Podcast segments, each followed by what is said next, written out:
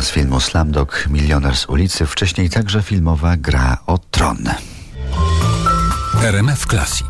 Bohaterem bliskich spotkań aktorka i reżyser Krystyna Janda. Jako uczennica Warszawskiego Liceum Plastycznego przyszła do szkoły teatralnej potowarzyszyć koleżance zdającej egzaminy wstępne. Profesor Bardini powiedział wtedy, może pani by zdawała, pani, nie koleżanka. I tak trochę z przypadku zaczęła się teatralna szkoła i kariera dziewczyny, która za parę lat, rok po ukończeniu PWST, została twarzą kina moralnego niepokoju. Począwszy od roku 1976 i filmu Człowiek z marmuru, w powszechnym odbiorze jest pani aktorką Wajdowską, która współtworzyła kamienie milowe polskiej kinematografii i historii. Czy czuła pani wtedy wagę zachodzących przemian, grając Agnieszkę? Kiedy robiliśmy Człowieka z marmuru, ja się uczyłam tego kraju i historii tego kraju i stawałam się jakby obywatelką w trakcie tej roli. Kiedy podeszłam do robienia tej roli, zajmowały mnie inne rzeczy. Miałam być reprezentantką pokolenia, które przyszło, które, z którym się wiąże nadzieja. Zastanawiałam się, jak się powinnam zachowywać na ekranie, jaka powinnam być. Pan Wajda chciał, żebym była ostateczna w jakimś sensie, żebym zwróciła na siebie uwagę. I tym się zajmowałam. Zajmowałam się sprawami też i formalnymi, a cała wymowa filmu i to, jak on był ważny w rezultacie, zaskoczyła mnie na końcu. Choć mimo, że ten proces jakby cały robienia filmu pochłonął mnie, nagle potem zrozumiałam, że to, że ten film może nie wejść na ekrany i ma takie perypetie z cenzurą, jest dla mnie ważne o tyle tylko, e, że rzeczywiście poczułam, że zrobiliśmy coś ważnego.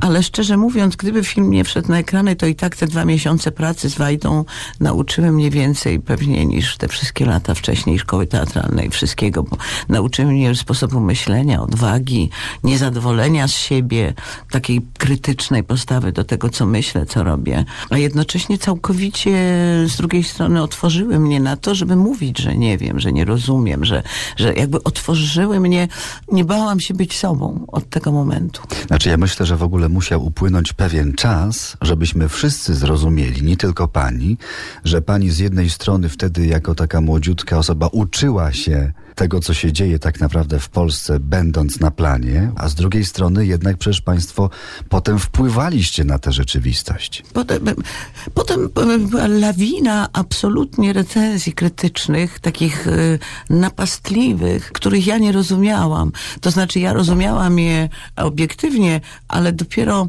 emocje powiedziały mi, jak ta historia jest zagmatwana, bo te recenzje nie świadczyły tak naprawdę o naszym filmie, mm, tylko świadczyły o tym, jak, jaki film zrobiliśmy, jak odważnie Andrzej pomyślał.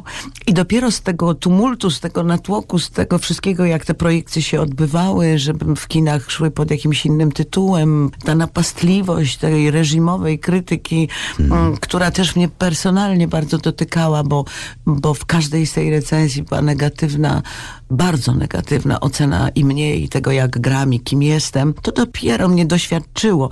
I potem, cztery lata później, kiedy robiliśmy człowieka z Żelaza. Z żelaza. Bardzo trudny film, dlatego że robiony pół roku od historii, która się wydarzyła. Wszyscy tak. dookoła nie umieli jeszcze znaleźć dystansu do tego, co się stało, a myśmy już musieli to interpretować. Ale byliśmy już wtedy, ja już byłam wtedy dojrzałym jakby człowiekiem. Całe to doświadczenie człowieka z marmuru mnie, mnie ukształtowało. A człowiek z żelaza to już rok 81. To już pięć lat starsza Krystyna Janda w roli Agnieszki. I ten film Andrzeja Wajdy umuzycznił Andrzej Korzyński.